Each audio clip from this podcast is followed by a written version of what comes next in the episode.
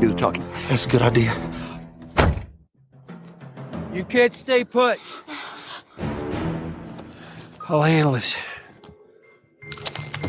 Hey. Hello, officer. Good to see you again. Yep. We have had a doozy of a day. A real doozy. Uh, there we were. Yep. Uh, minding our own business, Yep. making some improvements to my new house. The new house. When all of a sudden, out of nowhere, these kids started killing themselves all over my property. Yeah, this one right here. He dove head first right into the wood chipper. In the woody right back there. There's another one up over there who who shoved a spear through his gullet. Straight through. Now I don't know how much experience you've had with this, but we were scared shitless. Scared shitless. I, Hello, everybody, and welcome back to another wonderful episode of Chuck Goes to the Movies, where we talk about different films or filmmakers that impact our lives or influence our love for movies. And I'm excited about this episode because we are kicking off our entire Halloween related episode. So, you know, everything having to do with horror movies, whether it's horror comedy, uh, true horror, gore, slasher, all that fun stuff. I've got a fun lineup of episodes coming out for the next month. So I'm really excited about this. And joining me on our first episode of this Halloween extravaganza is my brother Robert. Robert, how you doing today? I am wonderful. How are you doing? I am doing pretty well. We are talking about a very funny movie. Um, I honestly forgot how funny it was. Uh, when I was doing the rewatch, I was laughing, you know, stupidly at all these different parts, and I'm just like, "This is a this is a underrated classic. Oh yeah. Definitely underrated." So we're talking about Tucker and Dale versus Evil. You gotta love this horror movie. It's I, I'm almost I'm almost reluctant to call it a horror movie, but it is. It's it is, but it's just a it's a parody on horror movies. yeah, kind of like And Cabin it's- in the Woods. It's hilarious. Yeah. Yeah. I'm excited about that. I'm actually talking about that movie on another uh, show's podcast uh, next Oh, month. nice. Um, but uh, yeah, great movie. Uh, there's some wonderful names in it that uh, people will recognize, especially uh, Alan Tudyk. I think he's probably one of the most recognizable names in this movie. He's in everything. He's like he's like the background. Firefly. He's the back. I'm, we're not talking Firefly. we are not talking Firefly. Firefly. You and Justin need He's to just Firefly. shh. Um, um, you need to watch Firefly. I told you I would. I promised you I would. Um, but no, like Alan Tudyk, he's like the background character, yeah, like Samuel L. Jackson of background characters. He's in everything, but like you, you wouldn't know unless yeah. you were looking or paying attention because he also does a lot of voice work. So, and you would never know it's him. He's in a lot of. He's almost in every Disney movie. I feel like nowadays, and Solo, And Solo. I, Solo. Solo, Solo. Solo, Solo. No, he's in Rogue One. I thought he was in Solo. Wait, what? No, he's in Rogue One. Okay, cool. He's in Rogue One. I don't care. All right, we'll edit that part out. He's in Rogue He One. K-2SO. He he's in Rogue One, not not Solo. No, not Solo. Not Solo. Rogue One, the better movie. Rogue One. Yes. the best of all the spin-off movies. There's only Actually, two. the best of. Oh, okay. I was, let, let me let me rephrase that. The best of every movie made since the prequels. Yes, there you go. I still have my arguments for Last Jedi, but yes, I agree. Rogue One is definitely the better of all the movies that have been made since Disney took over the Star Wars franchise. How about that? Yes. Uh, but we're not here to talk about that. We're here to talk about Tucker and Dale versus the Evil. So, just a few fun facts about Tucker and Dale before we dive right into the meat and potatoes of all this. It was released on December 9th of 2010, so it's almost 10 years old. Uh, for some reason, I thought it was older than that, and I have absolutely no idea why. I really thought it came out in earlier in the 2000s. Don't ask me why. The budget of that movie, I couldn't find it at first, but I did find it five million dollars. Wow, that's pretty cheap. but did you see what opening weekend was? Yeah, I saw what opening weekend was fifty-two thousand dollars. Fifty-two thousand, and the gross USA was two hundred and twenty-three thousand. I mean, it had a worldwide gross Oh, in five million, so it, it found its Yeah, so following they, they got the money back. Yeah, and it's what was a cult classic now? Oh, I want to say a cult classic, but I feel like a lot of people don't know this movie. Uh, see that that's the thing, you know. A lot of people really don't know this movie. I mean, true fans would know this movie, but I've mentioned this movie to several people before. They're like, "Tucker and what?" It's like Tucker and Dale versus Evil. What? It's on Netflix. Where? Well, you you you literally have to go searching for it. It's not just going to be, you know, in the recommendations list of Netflix unless you watch a lot of the, you know, that particular type of movie, then it's going to show up in the recommendations. But uh I I mean, I know you have it on the Vudu account, so I could have watched it there, but I only have your Vudu account on one TV. And so it's easier for me to watch it on Netflix. And when I went to go look for it on Netflix, I literally had to go type it in and search for it. Yeah, go search for it. Yeah, So, I mean, it, and it's a shame that it's not a more well known, popular movie because it, it- yes, it is stupid comedy, but it's, again, a lot of great names. It actually has some, pretty, it's a pretty interesting storyline. It's a good concept about these kids who these college kids that go out and they're going camping in the woods and it just turns out that alan tudyk and um, i feel like i always say his name wrong is that how you say it alan tudyk yeah, two yeah, Tudyk. Tyler Labine, you know, they play Tucker and Dale uh, respectively. They uh, so Tucker just bought a cabin out in the middle of the woods. Funny. Um, and they're building it up, and they're like the rednecks of rednecks. And of course, now it's playing on that whole thing. Well, you got college students out camping. You've got these two like redneck hillbillies who are the supposed like murderers of this. But the the funny part is is that they are the two like of the nicest, friendliest, least likely to kill you people on earth. The college kids end up killing themselves out of fear and stupidity, and I think that's what makes this movie absolutely fantastic. Um, Of course. So there's a.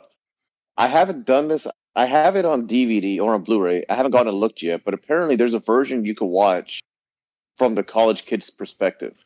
Oh, that's interesting. Oh, I bet it really Yeah. does a good job of spinning Dale and Tucker as the Right, murderers. sp- right. As exactly. Yeah. I should have. I meant to do that yesterday, but I didn't do it. I need to go look and see if it's on that on that my Blu-ray feature because I, I think it'd be fun to watch it that way. That is uh, that would be an absolutely amazing perspective if you watched it one. So I if that if that version actually is out there, then it probably you should watch that one first and then go back and watch the original one.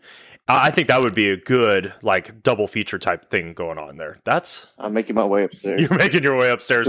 So while he's making his way upstairs, guys, let's talk about how this film was received a little bit. Let me pull up my notes on that. So surprisingly, Roger Ebert liked this movie. I, He gave it three out of four stars. I'm finding that very hard to believe. he doesn't like anything. Of all the movies we've done, I know, and he liked this one. Uh, so Roger Ebert liked this movie. It was actually pretty well received by critics and audiences alike. It has an 85% uh, rating with critics and certified fresh, which means a majority of the critics had positive reviews about this movie and it has an 84% audience score so i this i think this is the first time i've seen a movie neck and neck between critics and audience uh since we've started So this on the- uh, podcast Yeah. sorry go ahead On the Blu-ray, it does say Tucker and Dale are evil, the college kid's point of view in the special features. I mean, is it like the full movie? I bet you you might be able to. I don't know. I haven't put it. I'm going to take it. Put it. I'll probably watch that today. Um, but I bet you can probably like find it on YouTube or something. I bet you could. I, I'm so intrigued. I want to see this version of it because I, I bet it, they do a really great job spinning it as they are actually evil and they are the murderers. Oh, that's so brilliant. Uh, yes, Robert, uh, blah, Robert, Roger Ebert did That's like me. this movie. Uh, he said, Students of the Little Movie Glossary may find it funny how carefully Tucker and Dale works its way through upended cliches. So that's just fancy way of saying they did a good job with this movie. yeah. That's the one thing I really, you know, I don't like Roger Ebert. He always has to be like, he always has to sound so, what's the word I'm looking for? Um, Like a backhanded compliment. It's very backhanded. It's very pretentious. That was the word I was looking for. He Yeah. sounds so pretentious in his movie reviews. I mean, come on, just be straightforward. Did you like the movie? Did you not like the movie? Um, Ben Sachs from the Chicago Reader. Here's something you don't see every day: a genial, politically correct splatter comedy, which I think is the most accurate review of this movie. Just saying. Yeah. But then there are people who didn't like it. Kyle Smith from the New York Post. We don't like you, Kyle Smith. Essentially, a student film offering nothing but absurdly, absurdly contrived coincidence. Oh. Eh. He looks like he's in high school, so you know, I don't know, man. I don't know. this is back from 2011, so obviously he's not in high school now. But uh, for the most part, everybody did receive this movie. If you haven't seen Tucker and Dale versus Evil, you need to sit down and watch this movie. Oh, if you're a huge fan, Hey, you shouldn't be listening to this podcast. Well, you shouldn't be listening to this seen the movie. podcast. You should be watching the movie first and then listening to us. And then listen to the podcast. Yes. Yes. Um, also, if you're a fan of the show 30 Rock, then you're going to love one of the actresses in this movie, um, Katrina Bowden. Bowden. Bowden. Katrina. Bowden. Uh, She- Bowden. Bowden. I, think. I don't know. Katrina B. She plays hot. Allison in this movie, but she was also um, I can't remember her character's name in Thirty Rock, but she was the uh, assistant who was always like dressing in the most scandid, uh, like scandidly in the in the office where uh, Tina Fey and all of them worked and stuff like that. She's really she's a funny actress and she's really good in this film. I never saw that show. Oh, 30 Rock is such a great show. Uh, one of my Yeah, favorite Alec Baldwin performances ever. And I like Tina Fey. What can I say? So, any uh, movie facts or anything like that you want to add about this film uh, before we dive into our criteria? No, Cool. Well, then let's I think I'm good. let's dive into the criteria. So, the first question is How has this movie impacted your life or influenced your love of movies, if either of those two apply in any way, shape, or form? Well, I remember the first time I saw this movie. I used to travel the country for work, Mhm. and uh, I remember Dark Knight had just come out, and we watched it uh, while we are in a hotel room. I think there's like four to six of us or something, and uh, we hooked up my laptop to the TV and we watched The Dark Knight. And then everybody was going back to their separate rooms, and then uh, one of the guys put in my laptop a disc and didn't say what it was, didn't say anything about it, and just said, "You'll thank me in the morning," and walked out. I was like, "What?" That's kind of ominous. And I was like, "I don't want to watch this." Yeah, I was like, "I don't want to watch this," and he, uh, I, I started watching it, and I was like, "All right," and then I just started picking up. I was like, "Dude, this is one of the funniest movies I've seen." this movie is hilarious, and I thanked him in the morning. yeah. I was like, "Dude, that that- okay, that, that movie was worth it. Thanks." I, it, do, So, but yeah, that was the first time I saw the movie. It's it's, it's a pretty funny movie, it is a funny movie. and I, I you don't see many parodies on horror movies like this. no, not not. I mean, not unless you were just a flat out like scary movie, you know, like parody. Right. Uh, but you don't, yeah, you don't see Right, yeah, exactly. Yeah, I don't- I don't making consider fun that of like the a- horror uh, genre right. like this one does, or like Right. Cabin in the Woods does. It's Because technically, this is a horror movie. Yes. Scary movie isn't a horror movie. no, no, no. It's a comedy. So that's It's why I don't I don't count that. I know. I never understood why Netflix always lists the scary movie franchise under horror. I'm just like, do, does the person who decides what what movie categories these movies fall under not know what a movie is? Um, It's definitely not a horror film, but a movie like this is a horror film. I mean, it, it's uh it's more slasher horror than anything else because it's not outright scary. It's just you know a lot of blood, gore, stuff like that. Um, but you're right. It's it's very rare that you get a movie that can not just laugh at itself, but laugh at the entire genre in which it is built in, and be successful, and not be like not be dumb. I mean, there are some dumb parts, but not be overly dumb. And it, it it's very slow getting started too. Uh, as you mentioned, you know, you're just like, okay, okay. Oh, when it started picking up, it was it was definitely funny. It took it just took it a little bit to get that momentum going. But during the rewatch, I did notice some things at the beginning of the film, which I'll get into in a little bit, that kind of make me appreciate the slowness of the beginning because that was just a nice build up to what was going to happen. But as far Right. as my answer to that question, if it's impacted my life or influenced my love for movies, I would say it's definitely influenced my love for a hor- a good horror comedy. um, it would definitely build that appreciation for movies like Cabin in the Woods and things like that. But I remember watching this movie. You showed me this movie. It was I visited you once in Texas, and you're like, "You, we have to see this movie." And I remember sitting there watching it with you uh, one night, and it was absolutely hilarious. So thank you for Funny. you know making me watch this movie. There we go. it all comes around. It does all come around. Uh, let's talk about cast a little bit. We've kind of highlighted some of the cast members and everything like that, but let's uh, go in the, into a little bit more detail. So, Alan Tudyk is Alan Tudyk and Tyler Labine are the two main stars here, but let's start with Alan Tudyk. So he's not in Solo; he's in Rogue One, and uh, he in also One. appears in a little TV show, a short-lived TV show that apparently everybody loves, but not enough for anybody to revive it back into a TV show. Firefly. you kind of can't now, but you need to watch it so to understand why. Uh, uh, Oh, and, and that that it, it was like 2002, almost 20 years ago. um, we're So living in the age of them a lot older now? rebooting everything, so they could easily reboot this. Although, I mean, you you is you know the story better than I do. You just said there's a reason why they couldn't, Well, yeah, yeah. So they uh they did the TV show, and then they did the movie Serenity. they were canceled, right? Then they did the movie Serenity to kind of wrap it all up. Mhm. And there's things that happen, and yeah. So Oh, they could just. You just need to watch Everybody likes to use the whole multiverse excuse now to make new things happen, so they could just easily go back and say, "Oh, the movie never happened." just kidding. Um, but. Alan Tudyk is in a lot of things. It was a dream or something. yeah, it was a dream. Oh, the dream sequence. yeah. Uh, Alan Tudyk is in a lot of stuff. He's um, I, I notice it a lot because you know having kids, we watch a lot of Disney in our house, and he actually does a lot of voice work for um, a lot of the modern Disney movies that are coming out nowadays. Um, Yeah. he uh, have you ever seen Moana? So no, oh my gosh, you need to see Moana. It's actually a very good movie. Uh, he it's the one with the Rock, right? Yeah, the one with the rock. Um, he voices two parts in that movie. He voices this like elder in the village uh, where they're at, but he also provides the voice work of the chicken. Although the chicken doesn't have any speaking lines, so uh, you know he's just making noises throughout the whole thing, and it, it's funny. Alan Tudyk is actually a very funny actor, and one of my favorite roles of his will always be Dodgeball.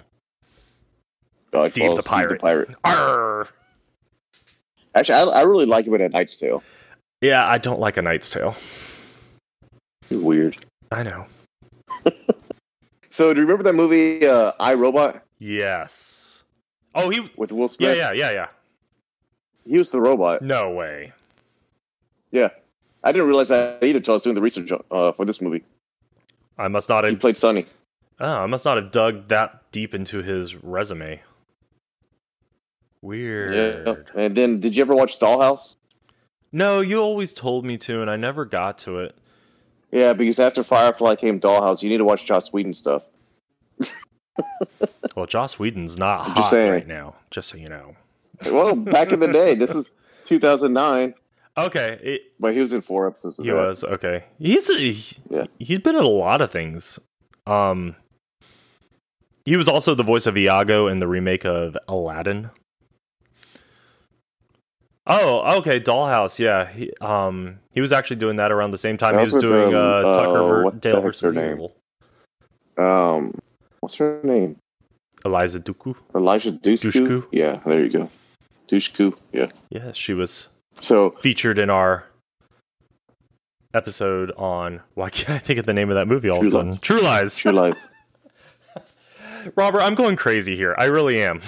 Me too. I'm like, whew.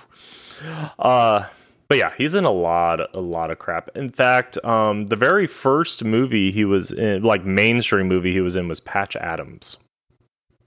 Oh, really? Yeah, Nice. that was back in 1998. Then he didn't make an appearance again until 28 Days, not 28 Days Later, the Sandra Bullock movie, 28 Days. And then um, he was in Wonder Boys. And then he was in A Knight's Tale in 2001. And that's where he started really taking off, especially when he ended up in the series Firefly. Because right after Firefly came Yep. Dodgeball. There's iRobot. Okay, must have just slipped when I was going through his resume. But Alan Tudyk. Alan Tudyk is a really cool guy. Uh, funny actor, good voice actor.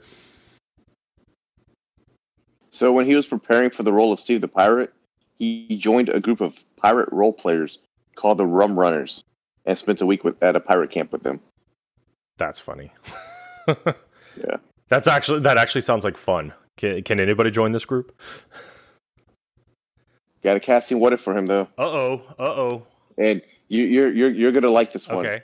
I don't know if you'll like it, but I know you watched this show. Okay. So he auditioned for the role of Michael Scott in The Office.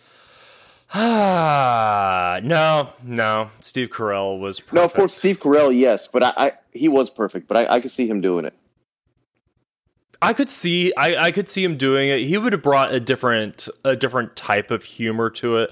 I think uh, Steve Carell is great at that awkward humor. Uh, I think Alan Tudyk might Yeah. have been able to pull off the awkward humor, but uh, there's just something about Steve Carell that makes you laugh but cringe all at the same time. And it, that was perfect for the role of Michael Scott. So I, I'm glad we got to see Steve Carell's Michael Scott versus Alan Tudyk's Michael Scott. Me too. Uh, definitely. Definitely. Now, see, it would have been fun if maybe he had uh, done like the replacement Michael Scott. You know, when uh, Steve Carell left, uh, you know, they got Will Ferrell right? to No, fill hey, in that's funny. Yeah, uh, for a, a few episodes as uh, his replacement. I think it would have been fun if we got to see Alan Tudyk then. So uh, it's on Comedy Central all the time. We're at work on the weekends, so we had it on, and that's they're doing the interview process with all the new managers. hmm And so they had Ray Romano come through. Yeah, Jim Uh, Carrey. they had Jim Yep. Carrey. Um, there's a couple others I can't even think of it. Um, Will Arnett came through. Um, Will Arnett. And there's somebody else that I, but yeah, that's kind of funny. They got all these big names to come through for the manager spot, I, and then they went with uh, oh yeah, God, Robert like, California. James Spader, Robert California. Robert California. All right, so I know everybody. Uh, not to get too far off subject, uh, I know the season with Robert California is not the most popular, but I actually find myself going back and rewatching that season a lot because I think James Spader is fantastic. Oh, I love James Spader. He is fantastic. One of my favorite shows ever is uh, Boston Legal with him and William Shatner. I know. That I've show yet to watch is that so too. freaking. Fu- oh my gosh, you haven't watched that? There's a lot. I, of I to watch. have all the seasons on It's my on, uh. It's on Amazon. Oh, you yeah, do? I just have yet It's on Amazon Prime it. Uh, because there was another buddy of mine who said you have to watch Boston Legal, and so he gave like he put it on a flash drive and gave me a bunch of uh, like all the seasons, and I just I've yet to sit down and watch any of them. So it's actually a spin-off of The Practice. Okay, So the last season of The Practice, uh, William uh, James Spader was on The Practice at towards the end, like the last couple Mhm. seasons, um, as Alan Shore, and then um, at the last season, I've only seen episodes here and there of the of the last season of The Practice. I've never watched The Practice except for the, these couple episodes, but um, William Shatner's law firm meets up with the well, whatever the Practice law firm was, and ends up like I guess courting James Spader or something or Alan Shore, Yeah. and then the practice ended, and then they spun it off with Boston Legal with James Spader on William Shatner's law firm team. I mean that seems like a great dynamic. Like the the two of them, you got you got Captain Kirk and you have James Spader, and I, I feel like the two probably would have done a great, probably did do a great job feeding off of each other. Well, it's funny because if you watch the show, that they are completely opposites. One's uh, far left, the other one's far right. Shatner and Shatner's right, and uh, and Spader's left, and they have completely different views on everything, but they're best friends, and it's a great dynamic. Okay, see, see now, uh, see out, out of all the shows you have been trying to get me to watch lately, between Game of Thrones, Firefly, and Boston Legal, I'm now more sold to sit down and watch Boston Legal right now. Oh, watch Boston Legal; it's funny. I, I, It, it's it, it's it's it's a courtroom drama show with the perfect amount of comedy in it. perfect, and And Shatner is per, Shatner is Shatner's brilliant in everything he does, but he's really good. I love this. me some Shatner, and like we said, we already love us some James Spader. But uh, neither of those two Yeah. are in Tucker and Dale versus Evil, so let's move on. Oh yeah, we're talking about Tucker and Dale versus Evil. That's what uh, that what we're talking about? doing what we do best. Uh, I guess so. so, oh, I'm, uh, did you get to- So I, I'm pulling a Awesome. U and I'm watching this movie Oh, at the same time as we're uh, talking about it, and we just got to the scene where um, the one guy comes in with like the the weed whacker, and he just like destroyed what's her face. Oh my god, it's so funny. I'm on the beehive scene Oh, I love now. the beehive scene. That that was the first scene during the rewatch where I started laughing out loud because it's just so freaking funny. I see, like watching this, you can see like he's coming around the corner with the chainsaw, and you can see how, from a college kid's perspective, he's coming to chase them with the chainsaw. Yeah, I mean, you're not paying attention But to see reality, he's being yeah, chased he's by trying- bees, yeah. you know? We know from this perspective he's being chased by bees, but as the kid, yeah, it's it's a great movie. and I really want to see it from that different perspective. Uh, moving on to Yeah, I might do that tonight. yeah, it, definitely if I can find it. Uh, let's move on to Tyler Labine. So Tyler Labine, I actually don't know that much about. I've seen him in things, but I He was in five episodes of Boston Legal. well, that's good to know. so I guess I'll see him in more things. But uh, tell us about Tyler Labine. What do you know about Tyler? Ah, he was in, like I said, five episodes of Boston Legal. He was in Super Troopers two, the the, the new one they just made. Oh yeah, he was. He was one of the Mounties. Uh. I forgot about that. Yeah. and that's pretty much it. I mean, granted though, he's got 101 credits. He's been in a lot of stuff. It's just nothing big. I know. I'm going through like his entire uh, resume real quick, just kind of zipping through it. I haven't even heard of half of this stuff. Uh, uh, I know he's he's So, he currently in that say- TV show, um, New Amsterdam, because Karen likes that show, so I remember him being in that. He Oh, plays I've a doctor in it. that one. Um, Hmm. Yeah, but all the rest of the stuff. I mean, he was in an episode of It's Always Sunny in Philadelphia. I haven't seen that show in a long yet. time. said uh his worst job ever was being a pizza delivery guy. One customer once flicked a nickel at his nose and fractured it. Wow. Yeah, that must have been a hard I know. Like, what kind of coin was it? oh, all the way down here at the bottom in 1994, he was in an episode of Are You Afraid of the Dark? Oh yeah. How old is he? He's close to my age, right? Or older? Uh, he was born, Tyler, 1978, okay, so he's four years old. April tonight. 29th, 1978, and he's from Canada. Blame Canada, blame Canada.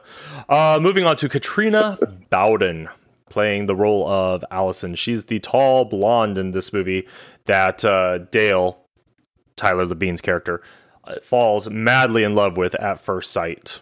Uh, she's been uh, she's been in quite a few things, and but again, it's one of those things where she's never like the star of a movie. So, um, but she's she's just been in a lot of things you would have seen. She was in the movie Sex Drive. She played Mrs. Miss Tasty. I was just watching that movie yesterday. I love that movie. It's hilarious.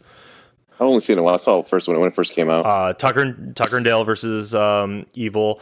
Uh, Thirty Rock. She played the role of Cerie. Uh, throughout 99 episodes. yeah, throughout that, uh, she was in. Oh, she was in a Panic at the Disco video. That's Oh, yeah? pretty cool. I like Panic at the Disco. She was in an American Reunion, an American Pie yeah, Mia. reunion. Yeah, yeah. She was Yeah. in. The, She played uh, Chris Klein's girlfriend. She was in that show New Girl. Um, but a lot of her. 173 episodes of Bold and the Beautiful. Yeah, I was about to say, out of all the other stuff that I see her listed on, that's the only name I recognize. So Yeah. she doesn't seem like in a 2011, actress. she was. Yeah, I know. I didn't think so either. But in 2011, by Esquire, she was voted sexiest woman alive. Wow, good for her. She Yeah. was in Piranha 3DD. 3D, three double D. That's basically where they were yeah, yeah. going with that 3DD. Yeah, pretty much. Uh, and then there's really not a whole lot of other like names to kind of highlight. Do you have anybody you want to talk about that was in this movie? I put Jess Mo- Jesse Moss on here, who's played uh, Chad, the yeah, main, the main killer yeah. college kid. But he's he's in a, he's got 140 credits, and I couldn't find anything that I recognize except for Final Destination Three. All right, I, I pulled him up real quick because I didn't write any notes about him down. So let's see. All I wrote was in a lot of crap. In a lot of crap. That's funny. Uh, I do remember him in Final Destination 3. Um, He was in the Double Dragon TV series back in '93. He voiced something. I like Double Dragon. Uh, Well, I like the video game Double Dragon. I remember the video game Double Dragon. it's on Nintendo. Nintendo. Uh, he's done a lot of voice work back when he was younger. Uh, da da da da da da da da da da. Yeah, I don't know any of this. Seriously, I've never heard of half of this crap before. Exactly. What is this? Um, there's not one thing. Uh, But hey, good for him for getting steady work. I mean, 140 credits. yeah, I mean that is. aw- oh, The Uninvited. I do remember that movie, but I don't remember him being in it. I don't remember that. It's actually a pretty good movie. It came out the year before Tucker and Dale versus Evil. Yeah, I don't, I don't, I don't recognize anything else. So, huh? He was in a lot of crap. Um, well, if we're going to do an honorable mention, I'm going to mention uh, Brandon J. McLaren, who is um, he was in another favorite movie of mine because I used to have this huge crush on Amanda Bynes. She's the man and that's the only other movie I know him. He was in that show Slasher that I really like. I forgot about that. He was in um, the first season of Slasher, I think. I can't remember if it was the first season or the second season. Maybe it was the second season. Never watched. It's actually very it's a very interesting show. All three seasons are on um Netflix. It's kind of like an anthology series where every every season is a different story, but they like utilize a lot of the same actors to play the different roles. Oh, okay. Um like uh, like American, Horror Story, yeah. But it's all about Yeah. like everyone's about a slasher. So a slasher killer. The first season was phenomenal. I remember that. I watched that's what I would watch when Reagan was just born and he would have me up in the middle of the night. So I would go downstairs with him and, you know, give him a bottle and put him back to sleep and that's what I would watch is I'd watch slasher movies. I'm a horrible father. Because I, I would do that. What? I- he doesn't know. well, yeah, he doesn't know, but Karen used to drive me crazy when uh, Brecken was first born, and I would, you know, be up in the middle of the night with him. I'd watch Dexter. She's like, stop watching uh, that oh. crap around our children. I was like, he's too young to understand what's going on. Yeah. And if anything, I'd want him to grow up to be Dexter. He's killing serial killers. if you're going to be a murderer, right? If you're going to be a murderer, that's the best murderer exactly. That's a role model. uh, I got nothing more on the cast. No, I'm good there. All right, so who is your oh, favorite? Oh wait, wait, wait, whoa, whoa, whoa, whoa, whoa, whoa, whoa. Let's go ahead and talk about the director a little. We always talk about the director. We do always talk about the on, director. but, I don't know uh, anything about this director, though, at least to my So knowledge. So Eli Craig, yeah. he is the son of Sally Field. Shut up. No way. Yeah. Yep. And he also he co-wrote this movie, and uh, so he also did the Zombieland movie. Uh, no, I mean TV. I mean not movie. The Zombieland TV show for Amazon. I don't know if you remember this or not, but oh, the kid just jumped at the wood chipper. I love that scene. Anyways, Holy crap! Um, yeah, he there he is. There are pictures of him with Sally Field. He doesn't look anything like her though, so he must look like his dad. Yeah. Um, but anyway, so th- there's back in shoot, at least seven years ago or so, um, maybe eight. Amazon was gonna make a new TV series, so they made a pilot for three different TV shows, and the fans got to vote on which one they liked best. It might have been two, but I think it was three. Um, and then that one was gonna be made into a TV show Uh huh. and one of them was Zombieland, which I watched the pilot and it was stupid. Yeah. Um, it was done to the same actors, but they're all playing those characters. Mm-hmm. Um, and then the other one was The Tick, which ended up winning and getting a TV show. And then they ended up canceling. and it. there was, and there's a one more. I can't remember what it was though. But but yeah. So in the in the Amazon, I mean in the the Zombieland, um, they're in their vehicle and they use the OnStar and talk to some chick on the other side of OnStar all the time, which was dumb because who's still going to be working with OnStar when there's a zombie apocalypse going on? That's true. That's very true. Yeah. But anyways, yeah. Wow, that's really cool. Uh, he's actually he's actually done quite a few things. He's only got five directing credits. Uh, like you said. Um, but he- he's been he's been in a few things. He Yeah, he hasn't. Yeah, he hasn't done that much. So he was in Space Cowboys. That's funny. Um, Little Evil. That was that one on uh, Netflix. Yeah, and he wrote that Steve movie. Craig. Steve Craig's his dad, but I don't know who that is. I don't know who that. It must be a nobody. Yeah. Uh, but uh, well, that's cool. Good for Eli Craig. I hope we uh, actually see some more from him because this is a funny little. He hasn't he hasn't done anything since Little Evil actually. So that was t- 2017. Well, yeah. So he he co-wrote this movie and uh and directed it.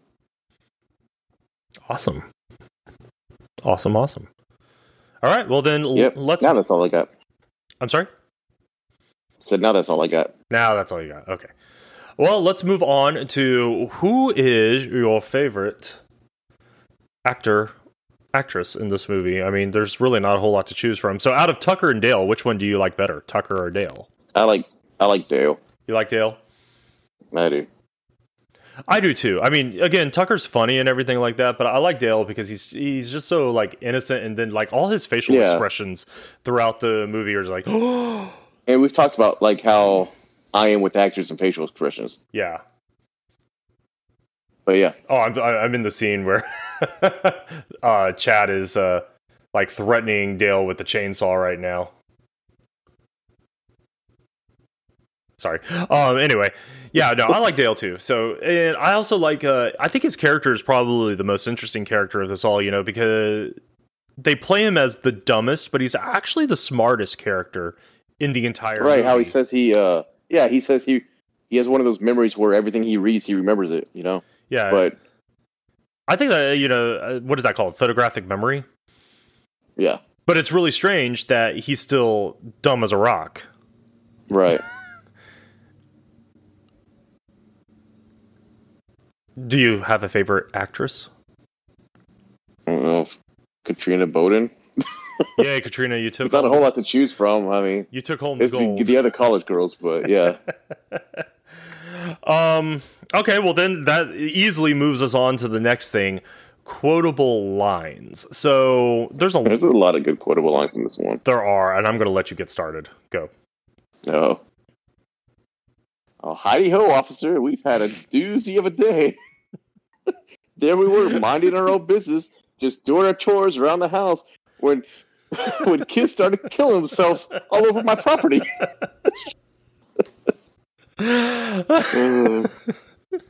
I would, uh, if I were the officer, I would have been like, "What? What?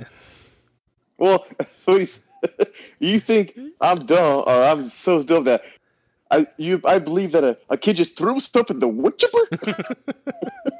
I like it when they say wood chipper, wood chipper. Wood chipper?" Ah, um, that that's a great line. Um, Well, towards the end of the movie, when Allison and uh and Dale are up in the the attic of that barn, and they're going through the newspapers, and Chad comes in, and they show him the newspaper. It's true, Chad. You're half hillbilly. like hillbilly's a race of people. yeah, so a hillbilly who grew up, I guess where he grew up is why he's a hillbilly. But if that same person would have grown up somewhere else, he wouldn't be a hillbilly. So exactly. you can't classify that as a race. Exactly. But you want a killer hillbilly? I'll show you a killer hillbilly. Yep. Um, it's true, Chad. You're half hillbilly. I, I love the fact that they keep throwing that word around. Um, Uh, what else you got? so, do you know what this movie takes place? when this movie takes place?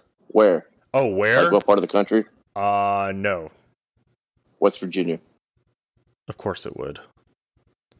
Isn't that like hillbilly central? Uh,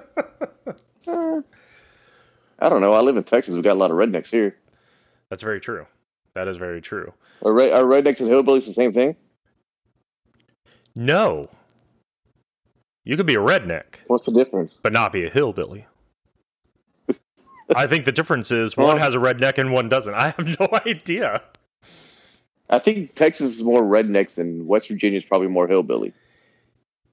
Yeah, you know, it's it's a sad it's a sad um generalization to make, but also, you know, West Virginia uh, is an unfortunate setting for a lot of horror films, wrong turn, things like that. It's uh, uh, it has a lot of connotations with inbreeding and stuff like that. I feel I, I feel like yeah, that's more the embodiment of the idea of hillbilly than out in Texas. The sheriff just You- got a got the nails in his head. Oh, I think he's gonna walk it off. and I just got to the end of the movie where he gets the girl. Oh, such a happy ending for this movie. Um, I told you, Tucker, I'm a zero with the ladies. They hate my face. I was right about to read that one. they hate my face. Apparently, he ad libbed that. See that that's great. I feel like if you get uh, um, a pair like that together, who they you can awfully, obviously see that they had great chemistry together, and so Yeah. once they get going, it's kind of like uh, the whole uh, Vince Vaughn Owen Wilson thing from like uh, Wedding Crashers. Once you get them going, sometimes they're going to go off script, and probably what they come up with off script is way better than anything that they uh, wrote down. Like I, I really want to know. I really want to know. I know we're on quotable lines right now, but I kind of want to get to this part. The part where he comes in, where Tucker comes in after he's been stung in the face, and uh, there's Dale and uh, Allison playing the game, and he's just complaining about being stung. He first thing he does is he reaches into a cooler, grabs a beer, cracks it open, and pouring starts pouring face. it on his face. I was like, was that scripted? Yeah. Because I really feel like that's something that was made up on the spot. It was not. I actually did read that it was not scripted. Okay, that felt It's funny. It's funny you do mention that because yeah, it's funny you mentioned that because I actually did read that that was not scripted. That that was just that was hilarious, and I started laughing there, and I'm just like, that would be a Tucker thing to do. I feel like that would be a hillbilly Right. thing to do. Ah, I'm gonna get a lot of hate mail on this. Um, Another good quote um, when Dale says, uh, "You thought I looked like some sort of freak," and Alice goes, "We misjudged you, Dale. I'm really sorry." Then Dale says, "Don't be sorry. It's my fault. I should have known if a guy like me talked to a girl like you, someone would end up dead."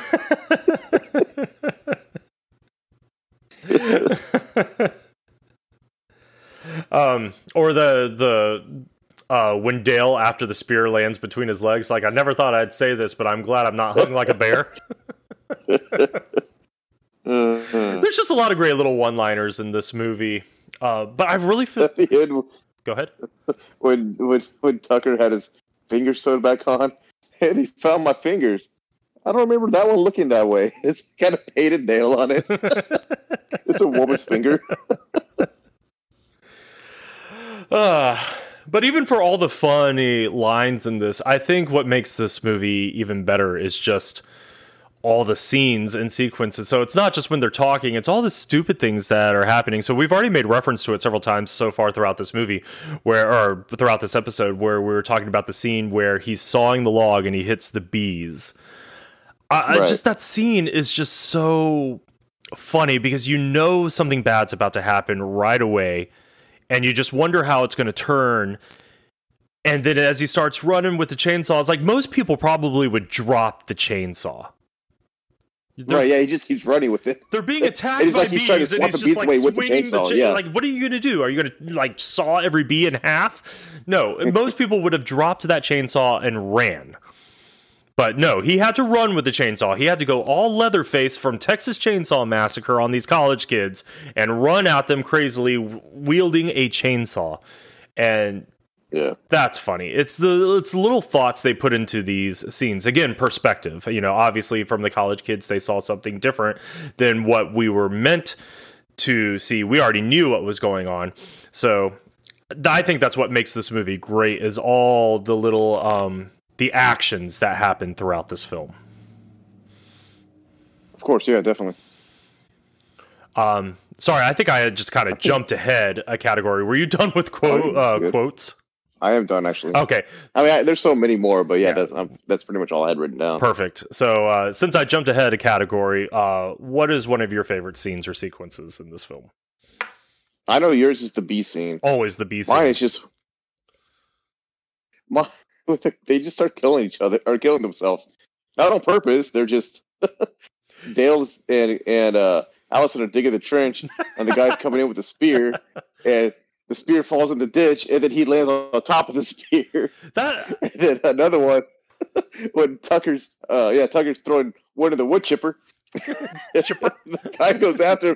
him. I gotta say it that way because that's the way they say it. It's hilarious. But Tucker gets out of the way, and the guy just dies right in the wood chipper. Yeah, I mean, all these people died accidentally. So that that's Yeah. that's the other hilarious thing about this movie is that nobody was actually murdered. They all died Right, exactly. Yeah.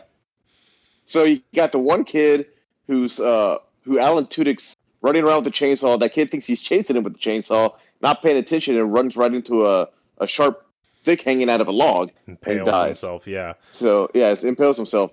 And then you had the next kid who died when Dale was digging the hole, and he turned, knocked uh, Allison out with a shovel, hmm and then the kid went and landed on his own spear that he threw in the in the hole. And then you got the other kid when Tucker was putting wood in the wood chipper, and, uh, and Tucker moved out of the way, or he like ducked down, and the kid jumped right in the wood chipper. And uh, then next you had the sheriff who comes and sees it all, and they go inside the house, and he leans up against the pole and gets the the nails impaled right in his face. And uh, and the next kid has the sheriff's gun and can't figure out how to use it. And then Dale goes, "You got to turn the safety off." so he turns the safety off, and it's pointed right at his face, and he pulls the trigger and kills himself. I think that's all of them. I think you. Yeah, I think you did a good job there. Well, then later you have uh, that one kid coming in with the um, the weed eater. So yeah, he, about yeah. So he actually Yeah. did murder. It was accidental, but he did murder. Oh no, no, no, no! She she she was still alive. Because right before Oh, you're the right, house you're right, exploded, You're right. You're right. You're right. she was she was trying trying to get Chad to, Chad to save her.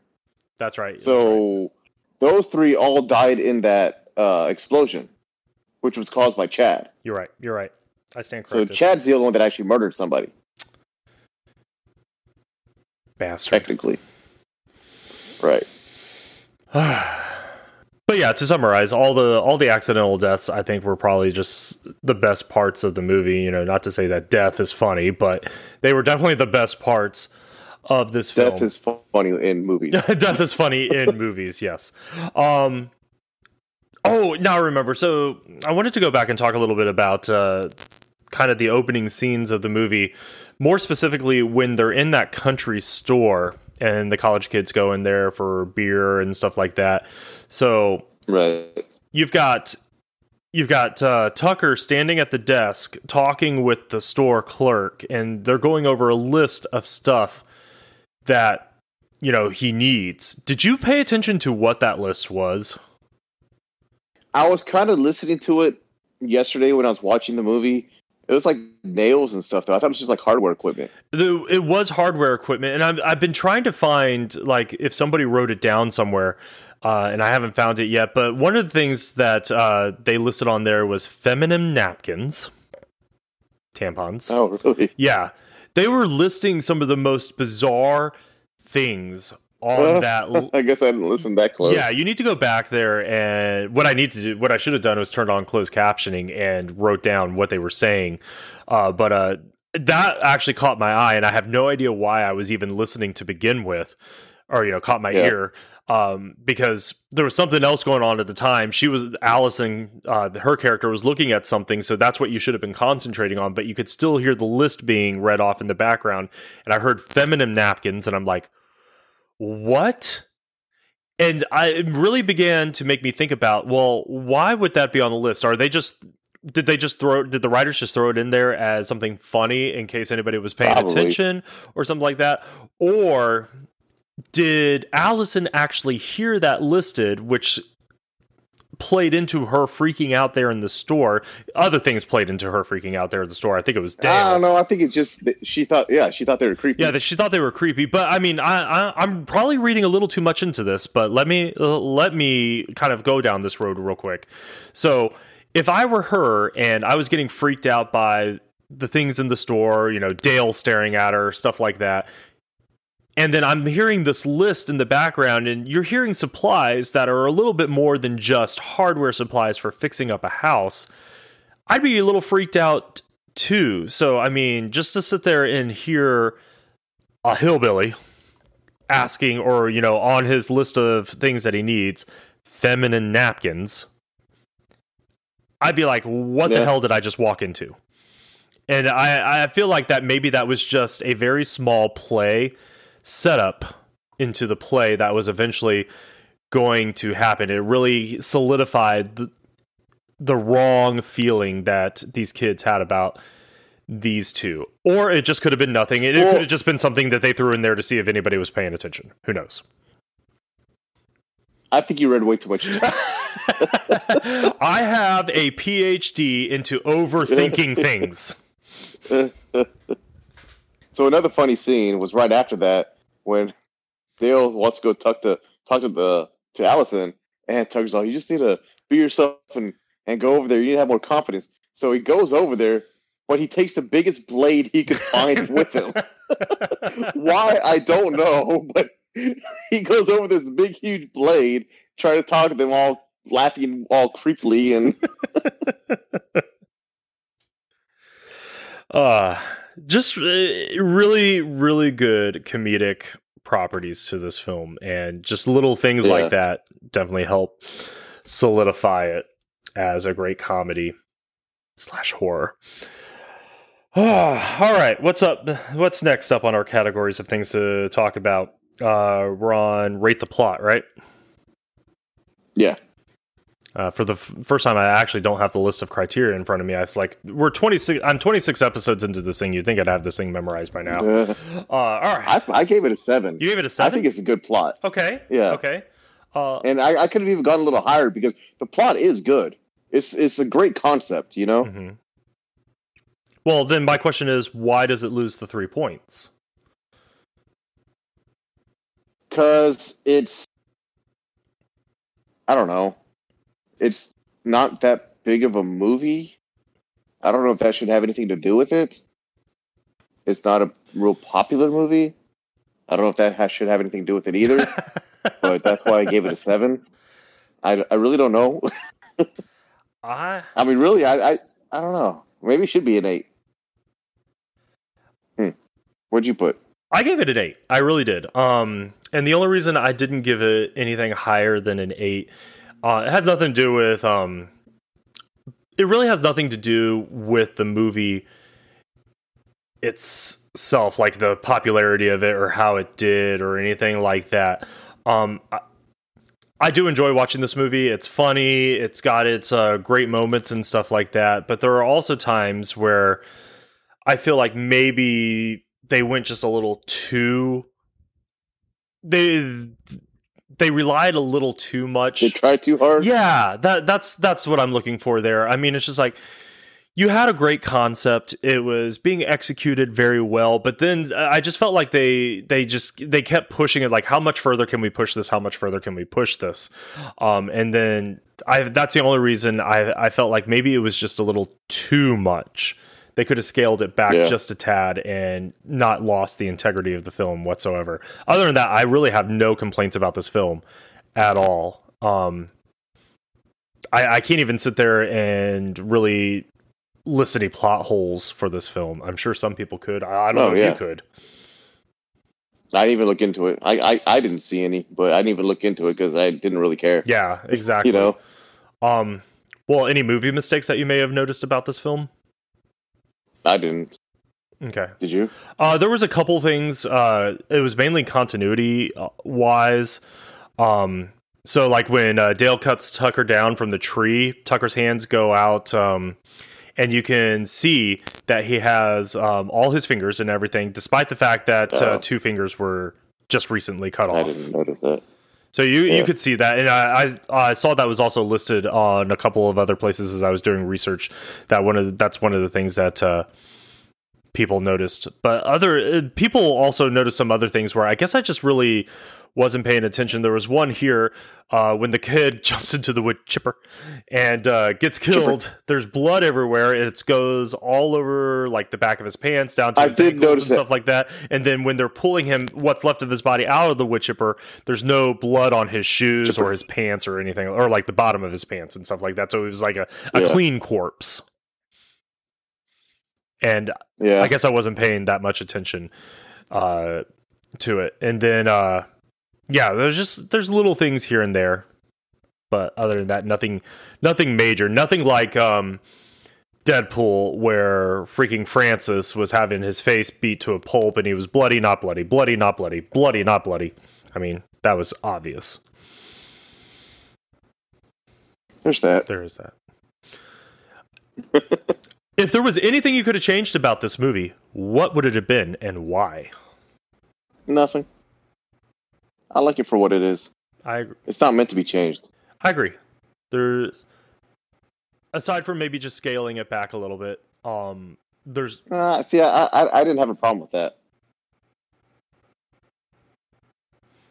No. I mean, again, I, I still gave it an eight, so I I was okay with what they did. I just thought maybe it could have been scaled back a little bit. But like any major changes, like I wouldn't have changed the cast. I wouldn't have No. changed anything like that. This this film was just a fun film. In fact, I would like to see a sequel. See, I, I I read about that too, and they've talked about sequels, and they haven't done it. They- They said they do it if the script was as good or better than the first one. Yeah, you have to have a setting where it all Yeah, makes thing, sense. yeah. and I, right. in the age where they want to make sequels and reboots and remakes and stuff like that, I think this is probably just one of those movies they need to leave alone because too often do people make sequels and then it's horrible and it kind of puts a bad Right. taste in your mouth for the original as well. It never it doesn't ruin the original, but And see, that's the problem that I had with Super Troopers 2. yeah, Don't get me wrong, it was funny, but they recycled. I hate it when sequels try to do the same thing they did in the first one. They recycled too many jokes in the sequel that were funny in the first one, but we've already heard it. We, why do we need to do it again in the second? You know, why can't we have something new? the only movie that's really gotten away with recycling jokes and it still being funny was Austin Powers because he actually they actually made fun of themselves doing it. Right. And that was the And brilliance that's another it. problem I have. With, and you know, Zombieland's one of my favorite Yes. movies. Zombieland 2, they did that too. They recycled a bunch of jokes. It's like, dude, we've already heard this joke. Let's get something new. People get comfortable and that's that's Yeah. the problem or you know they I know they're trying to do callbacks, and I don't know, but yeah, it, it, maybe one throughout in the movie would be good, but you don't need to keep doing it over and over and over. they they know what formula worked the first time and they don't want to screw it up and in the process of You trying not to screw it up you're going to You just don't have to use the same jokes. Right? Yeah. it's I, I I call it the Force Awakens factor Force Awakens factor. Where they try they try to give us something new Same script as uh, yeah, yeah, yeah. They try to give us something new, but it's really something we've already had before, just with a new name. You Yeah. know, um, I- that still uh, that still baffles my. I remember when the Force Awakens came out on Blu-ray. I, I bought it despite my feelings of it because I had to have it as part of my collection, and I was watching one of the uh, making of featurettes of it, and one of the first things J.J. Abrams said, and it just baffled my mind. He's like, "We wanted, we wanted to give a fresh perspective, never something never seen before." feeling of Star Wars and I'm just like I've seen lies it before. yeah. lies lies JJ Lies. Abrams you are one of my favorite filmmakers and you are lying but we're not here to talk Star Wars um Huh. Oh, how you how you said you just you bought that just because you had to have Yeah. it. Well, stupid me. Well, not stupid me, but I like Star Wars. I want to spend two hundred fifty dollars on a twenty-seven disc collection, four K Star Wars. yeah yeah no Yeah, so I have I have all nine movies with twenty-seven discs of special features. I'm sure the special features are actually pretty awesome I haven't watched any of them yet. I, I that would probably be the only reason I- to watch as those much as much right as much as I, I don't like the new ones. I it's it's it's all it's a collection. I like Star Wars. I'm about to say I I spend seven dollars a month to watch all the Star Wars in 4K on Disney Plus yeah, but I don't get all the special features, Yeah, so you get all the you get all the special stuff. Um, Yeah, well, it's got like a it's got a bonus disc for every movie. Ah, see, that's that's And cool. Yeah, and uh, so yeah, for like Phantom Menace all the way through the whatever this last one was has a bonus disc. Whatever Plus, there's other bonus discs. was, the Rise of as well. Skywalker. I can't even remember. There you go. Whatever that the- one. that one. that awful one. The one where the Emperor's back for no reason whatsoever. Oh, my gosh, really? Why? Why? I don't get it. So I, I tangent time. I I was um I follow a whole bunch of people on uh, my uh, my podcast Instagram, and one of the people I follow is like he's a huge Star Wars nerd. Like I, I kind of want to pick this guy's brain apart. I really do. He posted something on there, and he's like. So in Force Awakens, when they first introduce Rey, you know how every character has the kind of like their own theme music throughout the movie? Mhm. He's like, Yeah. if you really, really, really pay attention, you can hear the Emperor's theme music throughout her theme What? music. He's like, so they were trying to tell us from the very beginning who she was, if you were paying attention. And I was Were they, I was though? I so knew. intrigued by that that I've actually got the um I've got the Force Awakens disc sitting out um and I keep meaning to put it in, and I just want to watch that one. I guess I could pull it up on Disney, but I I, I Yeah, want to watch yeah, Force Awakens, and now I kind of just want to pay attention to that one part. I want to listen to the music and see what Is this. the Imperial March? God, whatever the emperor, uh, the emperor, the Imperial March wasn't the Emperor's music. That was Well, Darth Vader's. yeah, music. no, the first. Well, I, are you sure? yeah, Yeah, I guess you're right because it was in the it was in a New Hope, wasn't it? no, the Imperial March did not actually make its first appearance until Empire Strikes Back. Did it? yeah. I want to say that was the music when we first saw Palpatine walk out of the ship in Return of the Jedi. That music was the Imperial March was playing. I think so. I, I guess I need to, but anyway, I, I, I guess I need to do a Star Wars rewatch from the beginning. I just, Hmm. which is actually funny because I just started watching uh, Revenge of the Sith the other day. Because out of all the prequel movies, that one's my favorite. That's oh, that's and we've had this conversation too. All the best lightsaber sequences Or in the final are all the films. prequels. And then the final films, I think they're in the prequels. No, no, no, no, no. Um, sorry, what I, I meant to say was the final films of Oh. uh, each Right. trilogy. Lucas. No, that's Okay, not. yeah. That's Oh, not yeah, true. okay, well- That's not true either because the best one in the new one was Last really- Jedi. I will give you this. I don't like Last Jedi. I think it's stupid. But that throne room Oh scene god, that throw! is pretty badass. I I remember Karen and I were sitting in the movie. I will theater. watch it just for that. exactly, exactly. Karen and I were sitting in the movie theater, and when that whole scene was over, I looked at her and just like, I am blown away. Uh, That was probably the best lightsaber battle scene. Almost the best lightsaber battle scene in all of Star Wars. It's still a tie between the Phantom Menace and um, um, Revenge of the Sith, uh, Anakin and yeah, uh, Revenge of the Sith. Oh, I think yeah, Revenge of the Sith takes the cake. Great.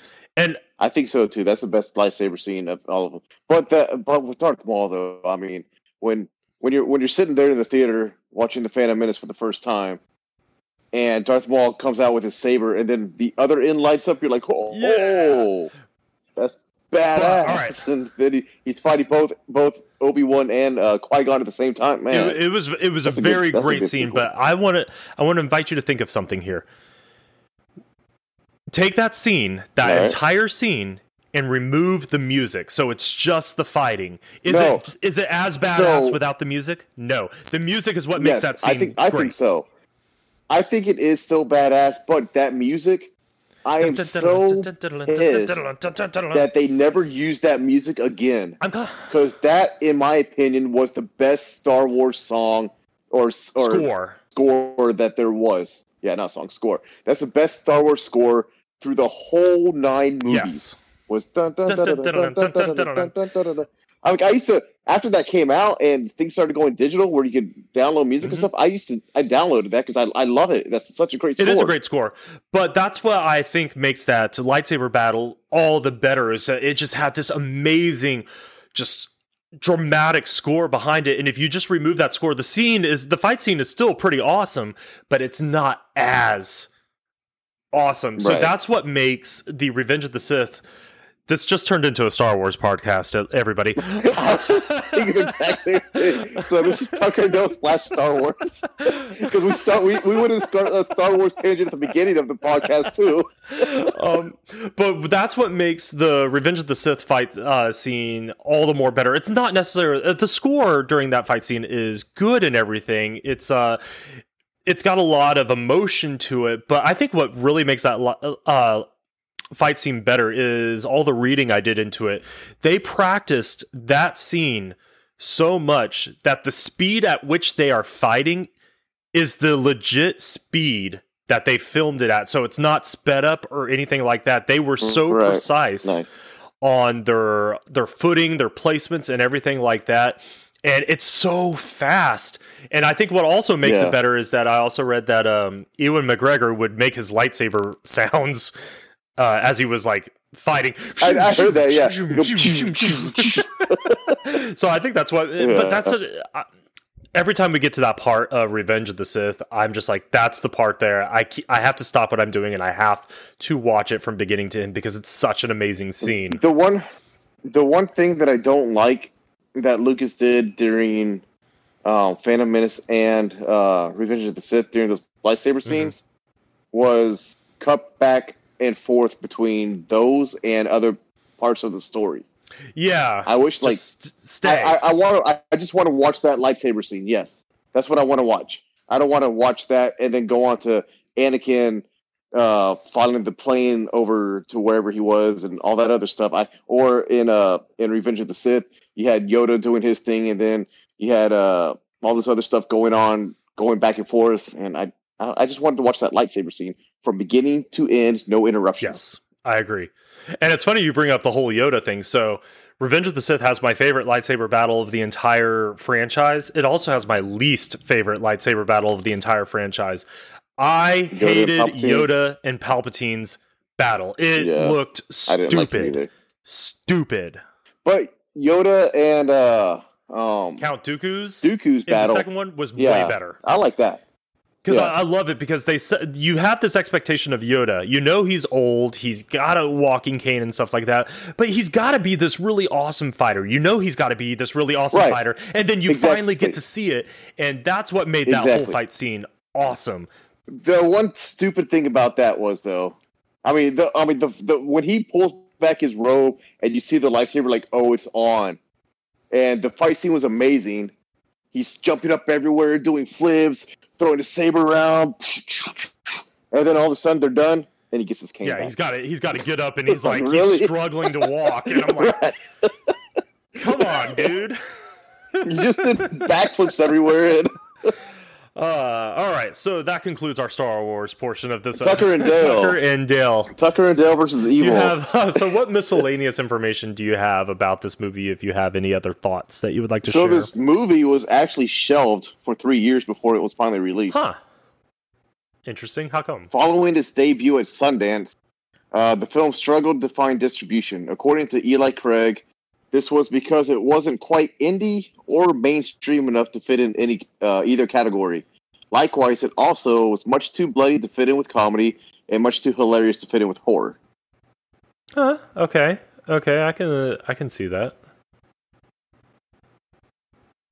that's really all I have. interesting well uh, I couldn't really find a whole bunch, a whole lot of facts about this movie. who ended up re oh okay uh, look at see right here um yeah there weren't any big time production companies or even uh, distributors associated with this um yeah, the biggest name on the distrib- distributors list that I see is Sony Pictures. Sony Pictures handled the uh, the UK distribution of it, so not even the United States distribution. So who who did it? Who did the United States? Magnolia Home Entertainment. Huh. And they just did the DVD and Blu-ray. I don't even know who did the uh, who did the theatrical. Yeah. Uh, some company called Magnet Releasing did the theatrical distribution. oh, I've seen them on on movies. Uh, yeah. So uh, yeah, so not big names whatsoever. So that could also play into why it's not such a big film either, because it didn't really have a lot of big players in it, or you know, behind it, pushing it. yeah, like I said, I'd never heard of the movie before until somebody put it on for me, and I watched it. I bet you if they did go and make a sequel now, they're a big company would want to be I think it'd make it. money. It, you're right. Yeah, that it'd, it'd make money in the theaters. Oh, it definitely would make money in theaters It's got it. if yeah, if it's got a people ever get to go back to the it. theaters. Right. I'm not holding out hope. I still want to see Black Widow, but I want to go see Tenet. One- That's all I want to see is I want to see Tenet. yeah, I want to see It'll be the first Christopher Well, Nolan film I will open. not see in theaters at this point. Uh, theaters here are open. Not here. really. Because it's in theaters right I now. I know it is, but none of ours are open. So I will. It'll be the first Christopher Nolan film in a long time that I will have not seen in theaters, and I'm very upset about it. You need to make a trip to Texas real quick just to watch the movie. Hey, honey, I'm just going out to Texas to go see a movie real quick. I'll be back tomorrow or maybe the day after. Um, so yeah, I, I I would go see the sequel uh, again. You know, we talked about it. Like if I'd be a little leery of the sequel, but I'd still go see it in theaters. Although Yeah, I'm very glad I didn't go see definitely. Super Troopers in theaters like I originally wanted to because I probably would have been super pissed. I mean, like I said, it, it was funny, but I just it's yeah. it, it had it had its funny moments. I got to take it back to Star Wars real quick. I really feel like you, we should we should finally just break down into a Star Wars episode because I between all of our episodes we've talked about it despite my rule we don't talk about Star Wars. so I feel like we should just finally what you that. need to do is just go through all of our episodes, find take out all our Star Wars clips, put them together, and we don't have to even do anything. We've already talked about it. Hey, we have a Star Wars episode. Hey, that's pretty smart. Look at you go. Uh, yes, we have two rules on the show. We don't talk Star Wars, even though we talk Star Wars, and we don't talk Which Harry do. Potter. And I don't think I've actually ever talked Harry Potter on any of my episodes. So that's the one rule I've actually Except kept. right now, but well, I'm not as much of a Harry Potter fan as you are, so you couldn't really talk much Harry Potter with me. I've seen them all, but that's about the extent of it. Yes, we we don't want to dive in. We don't want to open up that can of worms right now. But But today we actually did not mention anything about the MCU. You said you want to see Hmm. Black Widow, so I'll count it. MCU. Oh, okay. there we go. I was gonna say we always talk about the MCU every time we talk. All right, well, let's think about this. Is there anything in this movie that we could turn and relate to the MCU? Because that's usually how we get on the MCU is that there's like an actor that's been in it or something like somebody's Right. associated with the MCU. Has has um Well, we did talk about Joss Whedon, we did talk about Joss Whedon and he who also did the Avengers. Yes. And Age of Ultron. And that was James Spader. So Age James Spader. See? Hey. Uh, I actually did think about that too because when we're talking about James Spader, I wanted to mention Ultron because of all the MCU movies. That's actually one of my least favorites. That's what and I think we've talked about we have talked before. about that before, and I think we both agreed that as a standalone film, like if you were to take it out of the MCU and you just watch it as its as its own entity, it's a fine movie. It actually is an okay movie, and James Spader does a really great job with Ultron. He's basically the only reason you want to watch this movie, so you can listen to his voice. Right. But when you include it in with the rest of the MCU, it is the weakest link, honestly, out of all the MCU so, yeah. movies. Um, I was trying to think, has just Alan Tudyk? I know we were just looking at his resume, but has he been involved in any MCU movies? I don't think he's I don't think he's part of the MCU, think. which is kind of surprising. Although I, Like he wouldn't be like have some small role somewhere in the MCU. yeah, let's take it back to Star Wars ago, real quick. He's reprising his role of K-2SO in the upcoming Cass- Cassian Andor series for Disney Plus. Nice. So Mandalorian. Did you see the new the the trailer for the new season? yes, I'm excited, but I still have to finish season one. I have I didn't watch the last. You've never fit. I didn't what? watch the last two episodes. Okay, we're done. I just never got around to watching the last two dep- episodes. I've I've watched this the season. Uh, yeah, I've watched that season like two or three times And, already. You know, I got busy. Excuse me.